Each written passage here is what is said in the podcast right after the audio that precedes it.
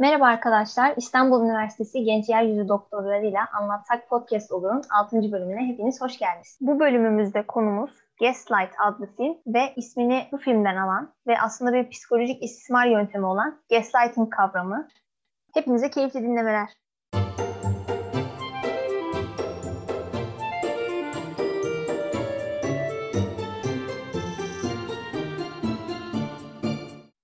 Ben Zeynep Dilanur, Tıp Fakültesi dönem bir öğrencisiyim. Ben de ben de dönem 3 öğrencisiyim Tıp Fakültesi. Ben de Rümeysa, İstanbul Tıp Fakültesi'nde dönem 2 öğrencisiyim. Ben de Zekiye, ben de Tıp Fakültesi dönem 2 öğrencisiyim.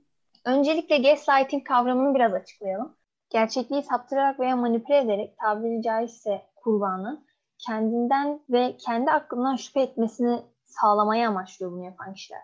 Başta da dediğim gibi bir psikolojik istismar yöntemi daha çok narsist psikopat özellikli kişiler tarafından uygulandığı görülmüş. Ayrıca gaslighting'in taraflar için 3 safhadan oluştuğu da belirtilmiş. Bunları basamak basamak biraz daha açıklamaya çalışalım. Birinci basamakta idealleştirme kavramı. Bu kavramda kişinin bu ilişkinin birlikteliklerinin harika oldukları algısını yaratıyor. Mesela bu filmde gördüğümüz erkek kadına önce işte hayranım sana, mükemmelsin, harikasın, şöyle böyle, ilişkimiz böyle. Bu şekilde güzellemeler yapıyor. İkinci basamak değersizleştirme. Burada kişiyi sorunlu, ideal olmayan ve hiçbir şeyi beceremeyen bir kişi olduğuna inandırıyor. İşte saati unutması, zaten son aşamasında da gözden çıkarma yani terk etme aşamasıymış. Ben burada bir parantez açmak istiyorum. Bence bilinçli veya bilinçsiz düzeyde uygulanabilir bu. Çünkü bir eşyanın yerini değiştirerek ya da başka kişileri kullanarak karşındaki kişiyi aklını sorgulatmak. Hani bu bilinçli bir davranış. Ama bilinçsiz olarak da narsist kişi aslında davranışın normal olduğunu düşünerek de bunu uygulayabilir. Bilinçsiz olanı bence daha tehlikeli fark etmesi. O yüzden sıkıntı bir durum. Ben de çok katılıyorum. Bilinçsizce davranışın daha tehlikeli olduğunu düşünüyorum. Çünkü önce bunu fark etmek gerekiyor. Bir an kendime dönüp acaba çevremdeki insanlara kendilerini değersiz hissettiriyor muyum diye sorguladım. Bu çok farkındalık oluşturan bir filmdi yani benim için. Ben de şöyle düşünmüştüm. Narsistler uyguluyormuş ya genelde. Aslında orada narsistlikler değil de daha çok dominant karakterler oluşturuyormuş gibi geldi. Daha çekinik insanlara karşı bir uygulama gibi geldi. Ama filmdeki ana karakter kadın çok da başta özgüvensiz, çekinik biri değildi. O yüzden tam emin değilim yani. Sadece dominantlar, dominant olmayan insanlara mı uyguluyor yoksa başka türlü mü bilmiyorum. Ama ben de sorguladım. Bence şöyle bir problem var burada. Bilinçli yapıyorsa eğer bir kişi bunu, burada bir sorun vardır ama bilinçsiz bir şekilde yapıyorsa bence çok sorunlu bir şey mi bilemiyorum. Yani çünkü ben kendimden düşünüyorum. Sanki bazen yapıyormuşum gibi geliyor. Birisi bana bir şey söylediği zaman işte şu zaman şunu demiştin diye ben genellikle kendi doğrularımın üstüne giderim. Hep hani başkasının düşüncesini çoğu zaman kabul etmem. Bu doğru bir şey değildir belki bilemiyorum ama bazen ben de karşımdaki insana yapıyor olabilirim bu durum ama tamamen bilinçsiz yani. Ama buradaki olay farklı. Burada onu şüphe ettirecek kadar e, rahatsız ediyor. Karşıdakine sen yanlışsın. Senin akli melekelerin gitmiş diyecek kadar onu kendisinden şüphe ettirecek konuma getiriyor. Sadece bizim düşündüğümüz gaslighting tipi bence özgüvensizleştirmek yanık gibi. Hani birinci dereceden yanık, ikinci dereceden yanık. Filmdeki muhtemelen en doruk noktasıydı. Onun daha ötesi olamaz. Bir insanın akli dengesinin yerinde olmadığını itham etmek ve bunu ona inandırmak bu bambaşka bir dünya. Bizim yaşadığımız da sanki normal değilmiş de bu filmde fark etmişiz gibi geliyor bana. Şu an bizim genel olarak konuştuğumuz şeyler çok alt seviye ve farkında olmadığımız şeyler. Büyük ihtimalle karşımızdaki insanın da farkında olmadığı şeyler. Peki sizce gaslight uygulayan kişiler, gaslighting uygulayan kişiler bunu neden yapıyor olabilirler? Benim fikrim şöyle. Bunlar normal psikolojide insanlar olmadıkları için belki de kendini gerçekleştirme çabaları bizim çabalarımızdan çok farklı olacaktır. Belki de kendilerini kendilerine kanıtlamaya çalışıyorlardır. O yüzden de yapıyor olabilirler. Bununla ilgili ben bir yerde şey okumuştum. Bir gaslight eylemcisinin gaslighting yaptığı kişiye karşı Tanrı benim, yaratıyorum, seni de yaratacağım demiş. Buradan hareketle aslında bir baskı kurma, bir üstünlük amacı olduğunu düşünebiliriz bence. Ben burada bunu yapan kişinin aslında aciz olduğunu fark ediyorum. Bence karşısındakine bağımlı. Ya bunu biraz filmden bağımsız, hatta başka bir filmle bağımlı diyeyim. Geçenlerde Kış Uykusu'nu izledim tekrar ve ilk izlediğimde aslında fark etmediğim şeyler fark ettim. Orada izlediniz mi filmi bilmiyorum ama Aydın karakterinin Nihal üzerine kurduğu baskı var. Film içinde film spoilerı veriyorum şu an. Aydın karakterinin Nihal'e kurduğu baskı aslında Aydın'ın sahip olduğu tek kişi Nihal. Daha sevdiği ve güvendiği tek kişi Nihal. Ondan ayrılmamak zorunda kendince. Anlatabildim mi bilmiyorum. Ve ona kendi başına hiçbir şey yapamayacağını hissettirerek onun da kendisine bağımlı, onun da kendisine muhtaç olduğunu hissettirmeye çalışıyor. Aslında muhtaç olan kişi kendisi. Yani aslında kurbana muhtaç bunu yapan kişi. Ama tam tersini hissettirerek onun kendisinden ayrılmamasını sağlamaya çalışıyor. Ben böyle hissetmiştim. Yani kış uykusunu da izleyince daha çok oturmuştu benim zihnimde. Zaten bunu bilinçli yapan kişiler psikolojik olarak rahatsız görülüyor. Mesela bir şeyi yapabilir miyim diye sorduğunda yapamadığı için onu hor görüyor. Ona kendisini kötü hissettirecek şekilde cevap veriyor. Ya da yapsa da yapmasa da bir şekilde bir kulp buluyor. Onun yaptığını onaylamıyor ve onu kendisinden utanılacak bir nesne gibi davranıyor kadına kleptomani yani çalma hastalığın var diyor. E, çalma hastalığı olduğunu söyleyerek onu kusurlulaştırıyor. Yani ona bir hastalık itham ediyor ve kız da gerçekten inanıyor. Gerçekten benim galiba böyle bir hastalığım var ben ne yapacağım? Bir de böyle hastalıklarda genelde bu insanlar çok korktukları için destek almazlarmış. Destek almadıkları için hayatları boyunca gizli ve utanç içinde. O, o kelime çok yani tam oturuyor. Utanç kız utanç duyuyor bundan ve yine kurtulmak için eşine bel bağlıyor. Benim kurtarıcım sensin. Lütfen beni kurtar. Ama adam da bir kurtarıyormuş gibi yapıyor ama kurtarırken aslında yaptığı iyiliği başa kakıyor sürekli. Kendisi empoze etmişti. Yani önce hastaymış gibi davranıyor ama hastaymış gibi davranırken onun iyileşmesine yardım ediyormuş gibi davrandığı için de kurban inanmak zorunda kalıyor ona. İyiliğimi düşünüyor diye hissettiği için diğer söylediklerine de inanıyor. Halbuki en başında hata yapan, yani yanlış söyleyen aynı kişiydi. Aynen öyle bu arada. Kendi başının altından çıkan bir hastalığı yine kendisi tedavi ettireceğini söylüyor. Mesela başta kadına sadece yorgunluk dizinden geçer vesaire diyordu. Durum ilerledikçe işte hastalığın yüzünden dışarı çıkmamalısın diyor. Hastalığı üzerine tavsiye verebiliyor. En son raddede artık sana doktor çağırmalıyız. Hatta bir değil iki tane doktor anca yeter diyor. Bu duruma geliyorlar. Ve bunu belki de kadın yardım etmek için çırpınan bir kocam var gibi anlıyor. Buna inanıyor. Buna inandırılıyor adam tarafından bir şeyi 40 kere söylersen olur gibi. Başlarda o kişi de zaten inanmak istemiyor. Ben yapmadım aslında. Hayır öyle değil ama bunu sürekli tekrar ettiği için artık acaba sorun bende mi diye düşünmeye başlıyor. Peki bu gaslighting kavramı nereden çıktı? İstismarın adı neden gaslighting? Burada aslında adını çok ilginç bir şekilde filmden alıyor. Kavram film üzerinden çıkmış. Gaslighting denmesini evet. seviyorum. Çok garip. Yönetmen bir şey bulmuş gibi. Senarist bir kavram bulmuş gibi.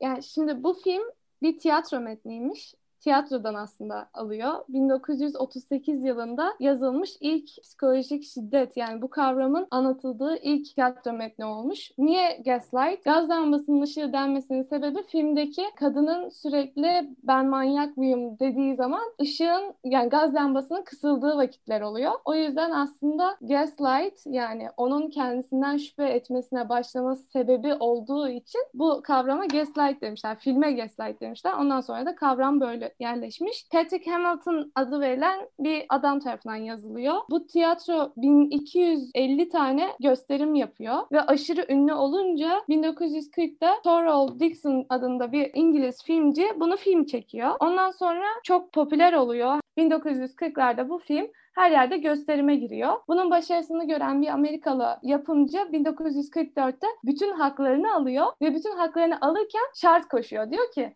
1940'da yapılmış bu filmin bütün kopyalarını silin. Bu şartla e, filmin bütün haklarını alıp yeni bir film olarak Hollywood'da çekiyor. Ama tabii ki bu film çok güzel bir film olduğu için 1940'da çekilen de çok kaliteliymiş. Sadece düşük bütçeli ve daha az kitleye hitap ediyormuş. O yüzden Amerikan versiyonu daha büyük yankı uyandırması beklendi Çünkü Ingrid Bergman gibi çok ünlü oyuncular oynamış. Hakikaten ödül olarak da Oscar ödülü almış en iyi kadın oyuncu. Dolayısıyla 1944'teki filmi şu an en popüler olan filmi. Ama böyle bir geçmişi var. Yani yaklaşık 6 sene içerisinde 3 tane yapım yapılıyor. Ve bunlar o dönem için çok büyük olaylar. Yani hiç de ucuz şeyler değil. Bir film çekmek için aylar yıllar veriliyor. Kamera aynı şekilde çok pahalı ve oyuncular da en popüler oyuncular kullanılmış. Zaten film yıllar sonra 2019'da en değerli filmler arasına seçilmiş. Hem estetik açıdan hem bu dalda kültürel olarak da Amerika'yı yansıttığı için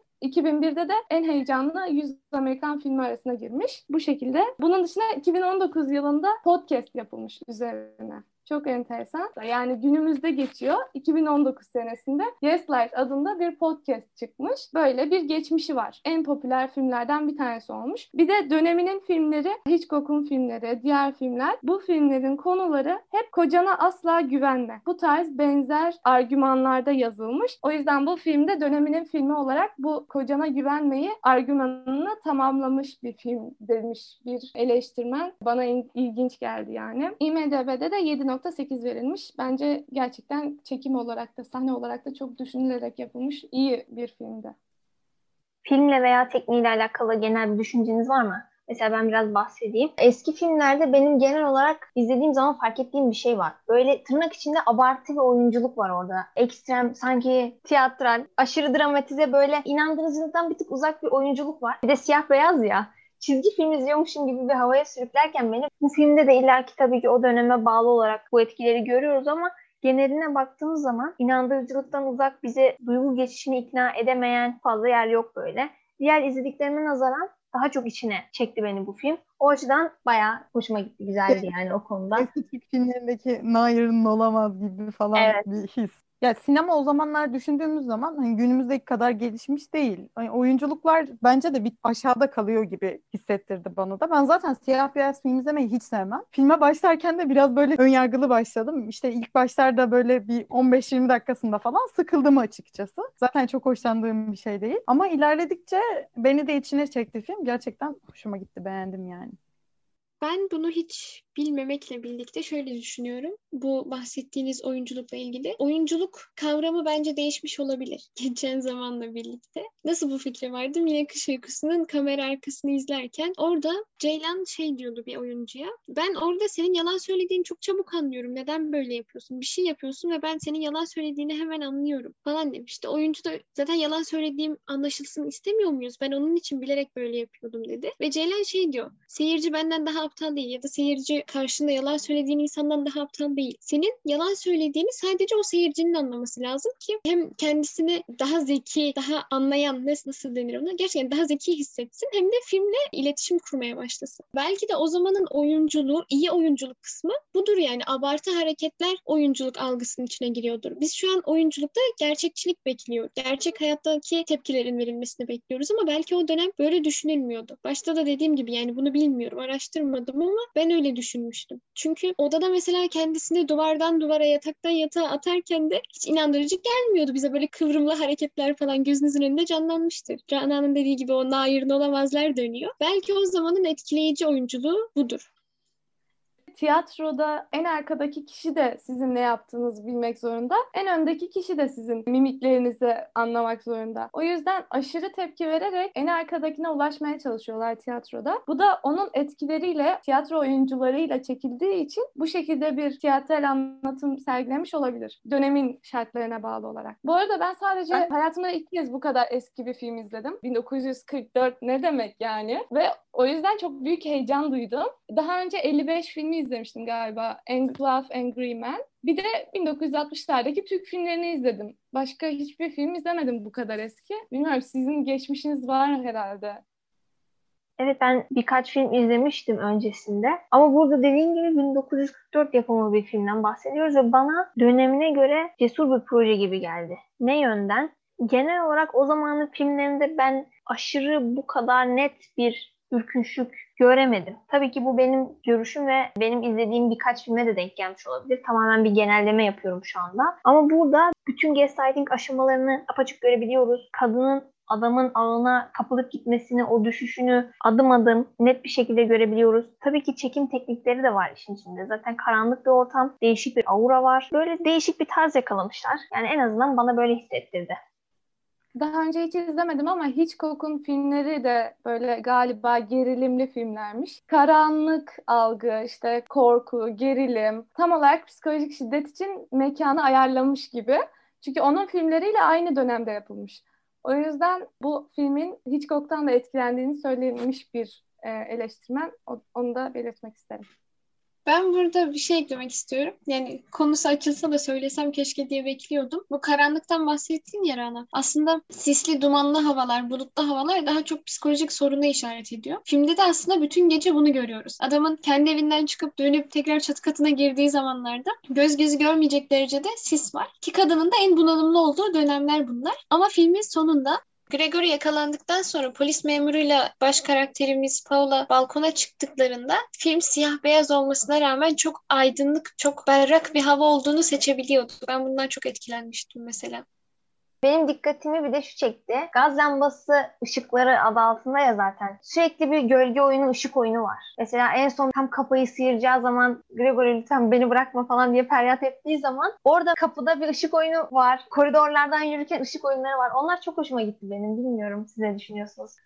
Çok estetikti, çok güzeldi. Ben de bayıldım yani. Adam bunun için oturmuş. O sahneyi nereden kurabilirim? Nereden ışık gelsin? Nereden? Zaten öyle yapıyorlar yönetmenler de yönetmen Öyle yani ama... benim çektiğim videoyla bir film arasındaki fark da zaten o kamera açılarını bilmek. Yani Türk dizileriyle kıyasladığın zaman evet yani ne kadar incelikli bir çekim diyoruz ama yani izlediğimiz bir film de sonuçta.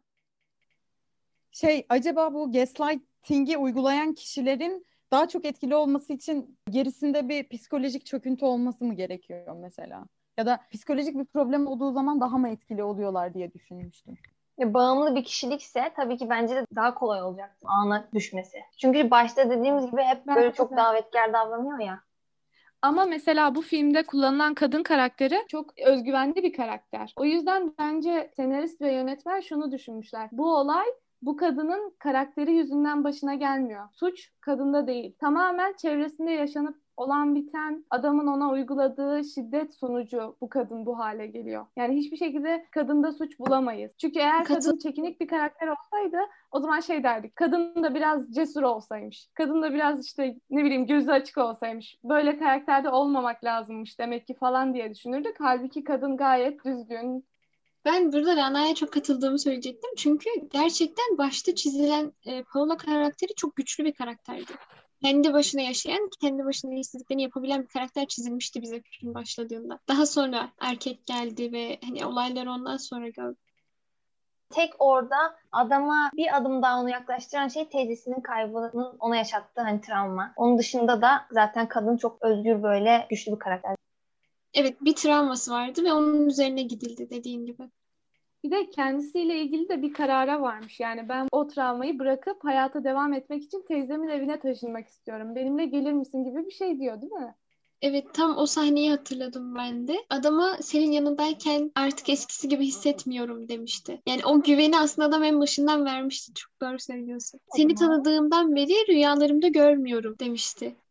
Orada ben şey diye hatırlıyorum. Adam yaşamak istediği bir yerin tasvirini yapıyordu. Kadın da diyor ki benim teyzemden kalan bir ev var. İstersen oraya taşınabiliriz ama gitmek istemiyorum tarzında bir şeyler söylüyordu. Ama daha sonra sen varsan her zorluğa göğüs gererim gibi bir konuşma oluyor. Daha sonra oraya taşınıyorlar. Bence aslında adam orada da manipüle ediyordu kadını. Oraya gitmek amacı o zaten. O eve yerleşip oradaki mücevherlere, kadının elmaslarına ulaşmaktı. Ama biz bunu bilmiyorduk ya. O sırada evet. ona hiçbir suç addedemedik. Evet. Sadece film olduğu için burada yönetmen bize ne demek istiyor? Bunların hepsi oyun mu yoksa adamın e, denk gelmesi ve oraya gitmeleri mi? Zaten onu da mektubu bulunca birazcık göz kırpıyor bize yönetmen. Ve biz anlamaya başlıyoruz. Bu adam bir işler çeviriyor. Hakikaten bu kız acaba hasta mı demedik hiçbir zaman. Çünkü her zaman bize adamın gizli gizli bir şeyler yapma isteğini hissettirdi mimikleriyle oyuncu. Yanlış mı düşünüyorum?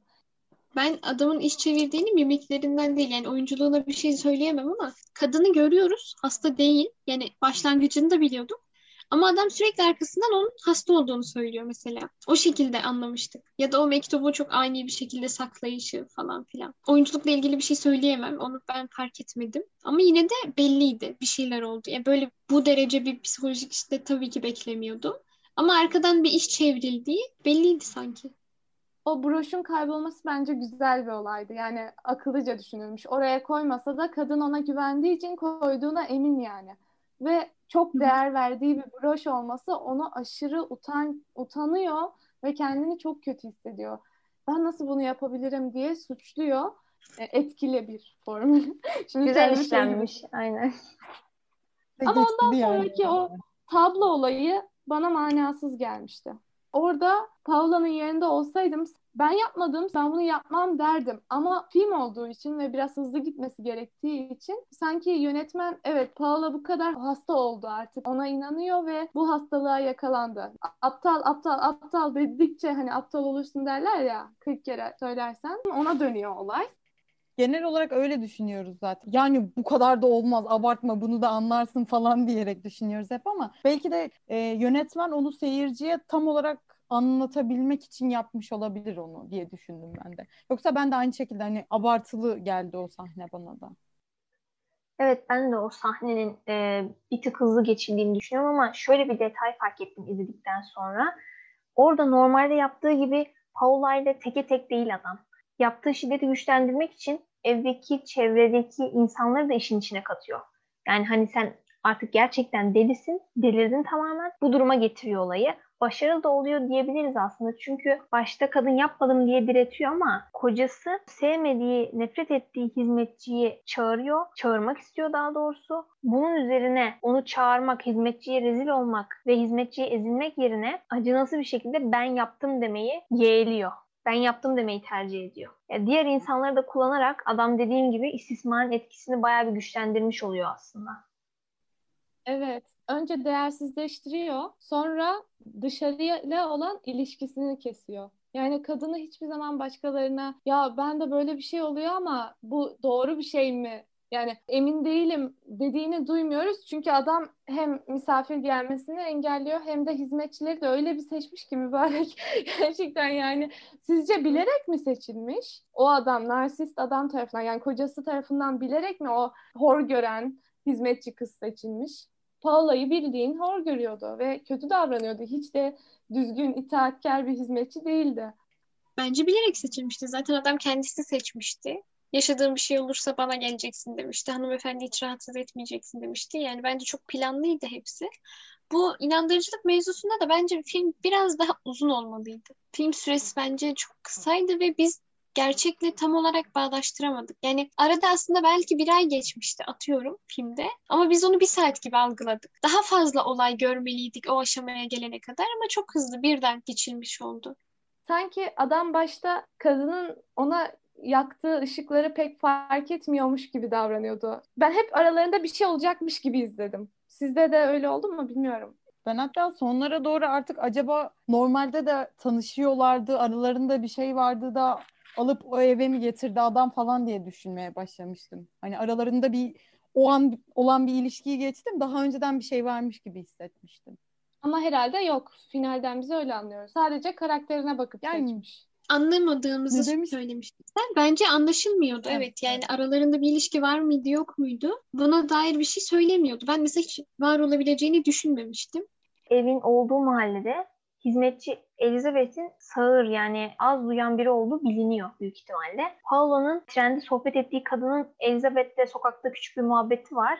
Buradaki davranışlarından ben bunu çıkarabildim açıkçası. Yani Elizabeth belli ki zaten bilerek seçildi. Bunun dışında Nancy'nin de işe alındığı sahnede Paolo'nun kocası diyor ki kesinlikle hanımefendi rahatsız etmeyeceksin. Bir şey olacaksa bana geleceksin. Adam zaten önceki kişi hanımefendiyle saygısızca veya uygunsuzca konuşurdu. Bu yüzden işten atıldı diyor işe alırken. Halbuki işte olay önceki hizmetti. Adamın istediği gibi değildi.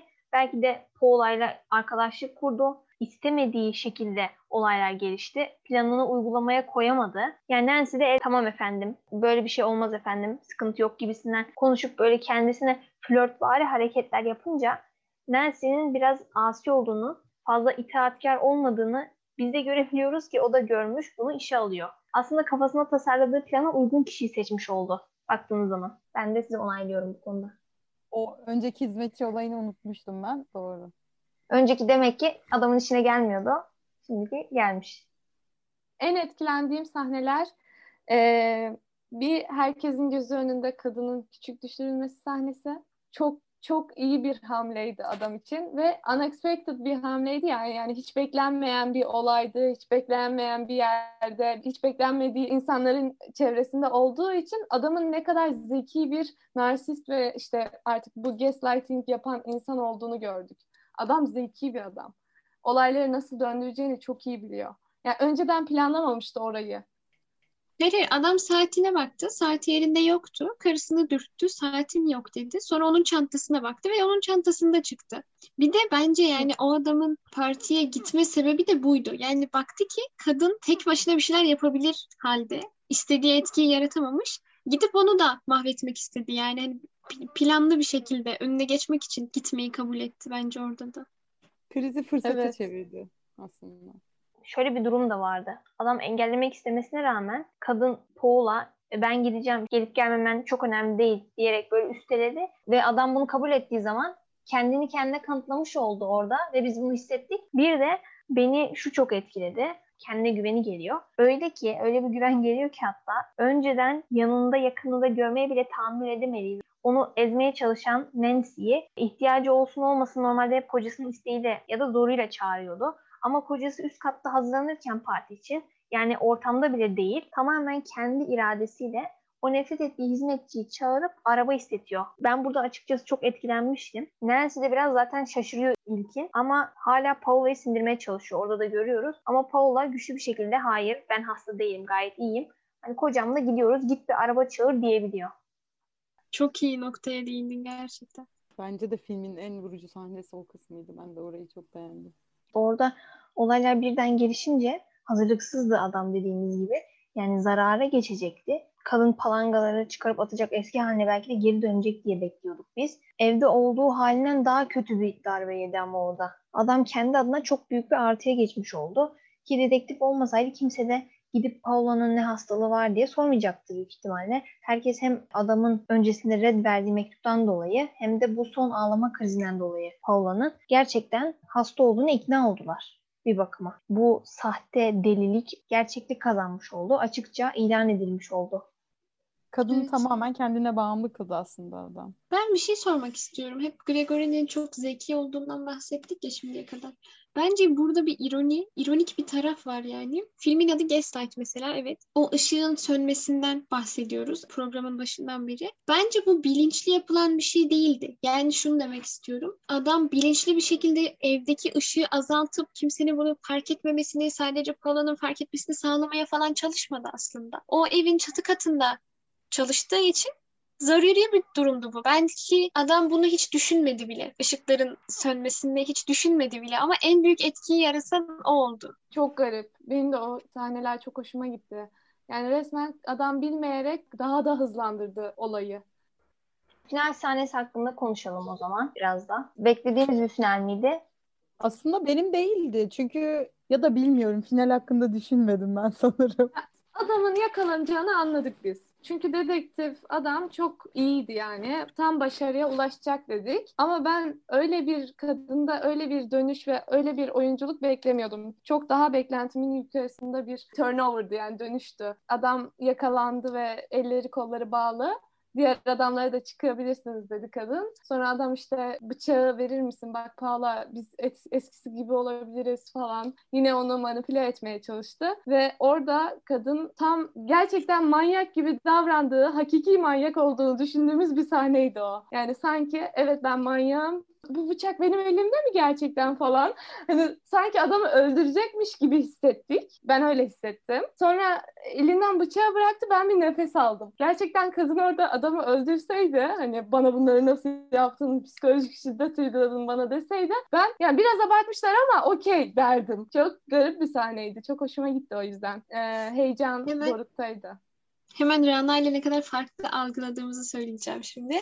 Ben orada bir insana yardım etmenin aslında ne kadar kolay olduğunu fark ettim. Çünkü Dedektif eve ilk geldiğinde Paula merdivenlerdeyken senin bu eve gelmen doğru değil, konuşmamız doğru değil, ben çok hastayım falan diyordu. Yani buna çok ikna olmuş bir şekilde yaşamına devam ediyordu. Ama dedektifle iki dakika konuştuktan sonra kendi bilincine güvenmeye başladı. Kendisine güvenmeye başladı. Aslında hasta olmadığını kabul etti hemen. Ee, ne demek istediğimi anlatabildim mi bilmiyorum ama çok zor durumda olan bir insana sadece iki dakikanı ayırarak aslında onu normal hayata çevirebiliyorsun. Ben burada daha çok bunu anlamıştım ve o bahsettiğin elindeki bıçak sahnesinde falan çok bilinçliydi bence kadın. Yani manyak değildi Hayır yani. ama şöyle oluyor hatırlarsan. Dedektif adam yokken bunlar aşağıda Paula nasıl benim işte masamı açarsın diyor. Sen bunların hepsinin yaşandığını zannediyorsun ama bunlar gerçekleşmedi gibi bir olaya dönüyor. Yani bütün o dedektifin açtığı gözü kapatmaya çalışıyor adam. Yani en azından olay böyle oluyor. Adamın tam bilincinde olduğu bir olay değil. Doğru muyum? Evet evet adamın bilincinde olduğu bir olay değil ama orada mesela eski hizmetçi kadın geldiğinde ve eve dedektifin gelmediğini söylediğinde mesela kadın kendine güvenerek direnmişti. Anlatabildim mi? Dedektifin var olduğunu söylemişti, onunla konuştuğunu, hizmetçi kadının yalan söylediğini söylemişti. Yanlış mı hatırlıyorum? Evet doğru öyle diyor ama sonra adam da kim geldi diyor. Gerçekten bunlar oldu mu gibi bir sorgulamaya gidince kadın böyle bir ikileme düşüyor. Acaba bunların hepsi benim hayalim miydi yoksa bunların hepsi gerçek miydi? Orada da aslında hayatın içerisinde bir gaslight oldu gibi gösteriyor adam. O yüzden çok beğendim filmin o kısmını. Ben burada şey yani bir insana yardım etmenin kolaylığıyla alakalı değil de ben bunun kavramla ilişkili olduğunu düşünüyorum. Yani çünkü kavramın zaten olayı bir kişinin o gaslighting yapan kişinin diğer kişiyi manipüle etmesi. Yani zaten çevreden bağımsız kılıyor onu bence. Ve çevrede bir kişi devreye girdiği zaman burada o adam olması önemli değil. Orada zaten önce çevredekileri etkisiz hale getirdi adam. Nancy kendine yakın bir hizmetçiydi. Elizabeth de kulağa duymuyordu zaten. Yani yeterince yardımcı olamıyordu ya da onun düşüncelerini onaylayacak şeyler söyleyemiyordu. Ama dışarıdan başka bir karakter girdiği zaman işin içine kadın daha kolay bir şekilde kendisinin doğru düşündüğüne ikna oldu. Katılıyorum. Katılıyorum. Evet haklısın. Ben şahsen final sahnesinden tatmin oldum. Çünkü yani düşünsenize teyzesinin katiliyle evlenmiş, aynı evde yaşamışlar. Hatta adamın belli emelleri var bu ev için. Adam onu manipüle etmiş, hasta olduğunu ikna etmiş. Kadın bunları çok kısa bir zaman diliminde göğüslemek durumunda kaldı baktığımız zaman. Yani iyi kaldırdı bence. Ve adama da sen beni manipüle ettin ama bak ben her şeyin farkındayım artık mesajını da çok güzel bir şekilde veriyor. Ben deliyim bak bu bıçak elinde mi? İşte bak kayboldu bıçak nereye gitti acaba? Hani bu oyunla bence çok güzel bir cevap verdi. Ya ben bu kadar iyi ve sarkastik bir cevap beklemiyordum dürüst olmak gerekirse. Bir de dedektif olayı hakkında benim bakış açımdan da bahsedeyim. Orada adam e, dedektiften haberdar değildi evet. Kadın ben açmadım dedektif açtı dediği zaman kocası çok şaşırıyor. Normalde kadın sağlıklı. Adam bunu biliyor. Ve her ters giden olay onun başının altından çıktığı için diyor ki ya bu dedektif oyunu benim meselem değil. Nereden çıktı bu gibi bir şaşkınlık içerisinde görüyorum ben adamı. Dedektif ilk eve geldiğinde deli ve hasta olduğuna ikna olmuş bir biçimde konuşuyor. Git, gidin hani görüşmemeliyiz ben hastayım diyor. Sonra aslında o sanrıların sanrı olmadığını, gerçek olduğunu adam da onaylayınca iyileşme süreci çok çabuk başlıyor. Yine dediğiniz gibi. Başta kadın dedektiften bahsetmek istemiyor. Başı başı derde girmemesi için tabii ki. Ama sonra bir şekilde ağzından kaçırıyor ve adam şaşırmış tepki verince de Elizabeth de gördü. Bak ben deli değilim diye adama kanıtlamaya çalışan bir hale bürünüyor. Ama tabii ki Elizabeth ben görmedim diyecek ve tekrar bunun üzerine ben hasta mıyım psikolojisine geri bürünüyor. En azından ben böyle algıladım. Zaten sonrasında dedektif gelip hayal değilim buyurun benim diyerek kendini gösteriyor. Güzel bir sahneydi. Elizabeth orada inkar ediyor ya ben hiç kimse görmedim. Çünkü işinden olmak istemiyor. Ama insan içten içe böyle ya doğruyu söyle. Bak doğruyu söylersen her şey çözülecek diyesi geliyor. Çok enteresan sahnelerdi. Çok yukarı çıkık aşağı indik. Yukarı çıkık aşağı indik. Heyecan hep yüksekti. Temposu yüksek bir finaldi. Evet arkadaşlar genel olarak filmi toparlamış olduk. Çoğumuz da Paula'nın tepkilerinden, son bitiriş sahnesinden tatmin olmuşuz gibi geliyor. Gaslighting hakkında söylemek istediğiniz başka şeyler varsa. Şöyle ben bir film izlemiştim. Bu film Kore filmiydi. Kore dizisiydi pardon. Bir tane kadının üniversiteye geçerken çocuk sahibi olduğu için evlenip yurt dışına taşınması ve üniversiteyi okuyamamasını anlatıyordu. Sonra 40 yaşındayken oğlu üniversiteyi kazanınca kadın da üniversiteye gitmeye karar veriyor. Ama eşi hiç destekleyen bir insan değil. Sen yapamazsın böyle bir şey. E, yeteneksizsin, bir kere beceremezsin, kaç yaşındasın, o iş senden geçti gibi özgüven kırıcı şeyler söylüyordu ve o filmde Gaslight benzeri bir durum gördüm. Çünkü kadının özgüveni tamamen gitmişti. Sonra kadın gizlice, eşinden gizli bir şekilde üniversiteye hazırlanıyor ve kendisine olan özgüveninin yeniden inşa etmesini anlatıyordu. Güzel bir filmdi. O da farklı bir gaslight biçimi olduğunu düşünüyorum. Zaten filmin sonunda da adam çok şaşırıyor kadındaki davranışları. Çünkü kadın giderek özgüven sahibi oldukça adam Normalde adam e, kadından boşanmayı düşünüyordu. Çünkü ondan hoşlanmıyordu. Onu çok hor görüyordu. Sonra kadın özgüven sahibi olunca bu benim aşık olduğum kadın demişti. İnsanlar özgüvenli kadınlara aşık olup sonra onları özgüvensizleştiriyorlar. Sonra da onlardan uzaklaşıyorlar. Yani öyle diyeyim. O yüzden gaslight yapan insanlar da aslında o insanların özgüvenine aşık oluyor olabilir. Sonra da özgüvensiz kadınlardan da uzaklaşıyor olabilirler. Ee, aslında gaslighting kavramı bize çok uzak bir kavrammış gibi geliyor ama günlük hayatta birine söylediğimiz veya birinin bize söylediği işte bunu mu kırıldın, buna mı, buna mı alındın demek veya işte biriyle konuşurken o an ona sert bir şekilde karşı çıkmak ama daha sonra konuştuğumuz zaman işte hayır aslında ben sana o kadar sert konuşmamıştım, yumuşak söylemiştim ama sen alındın hemen buna falan demek. Bunlar da aslında gaslighting'in içine giriyormuş. O yüzden aslında günlük ilişkilerimizde biraz dikkat etmek lazım buna. Belki kendimiz karşılaşıyor olabiliriz veya karşımızdakini buna yaşatıyor olabiliriz. En son ben de birkaç bir şey söyleyeyim. Sevdiğinizi ve tarafından sevildiğinizi düşündüğünüz insanlara lütfen dikkat edin. İsmi ne olursa olsun değersizleştirme adı altında yapılan hiçbir eylemi, hiçbir davranışı onaylamıyoruz. Zaten onaylayamayız da. Bugün vefat eden doktor abimize Allah'tan rahmet diliyoruz. Böyle bir durumun bir daha asla tekrar etmemesini ve en kısa sürede azalıp bitmesini diliyoruz. Bizim söyleyeceklerimiz bu kadardı. Anlatsak Podcast olurun diğer bölümlerinde görüşmek üzere. Kendinize iyi bakın. Sağlıcakla kalın.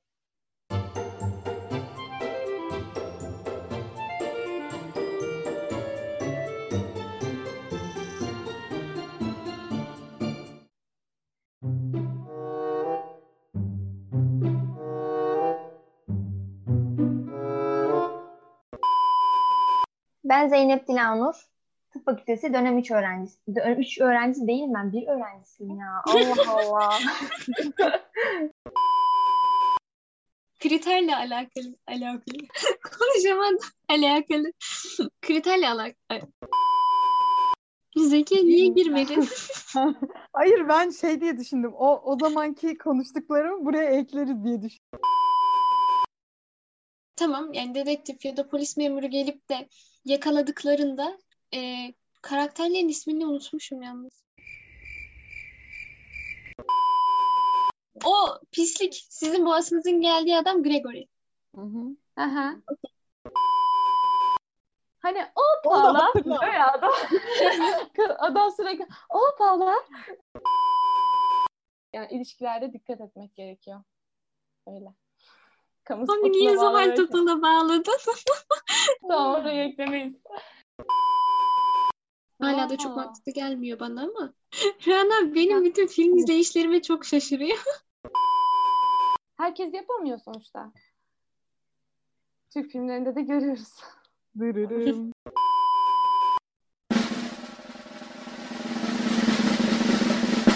Kendinize iyi bakın Görüşürüz. Kendinize iyi bakın. Sağlıkla kalın. Sağlıkla kalın. Kendinize iyi bakın.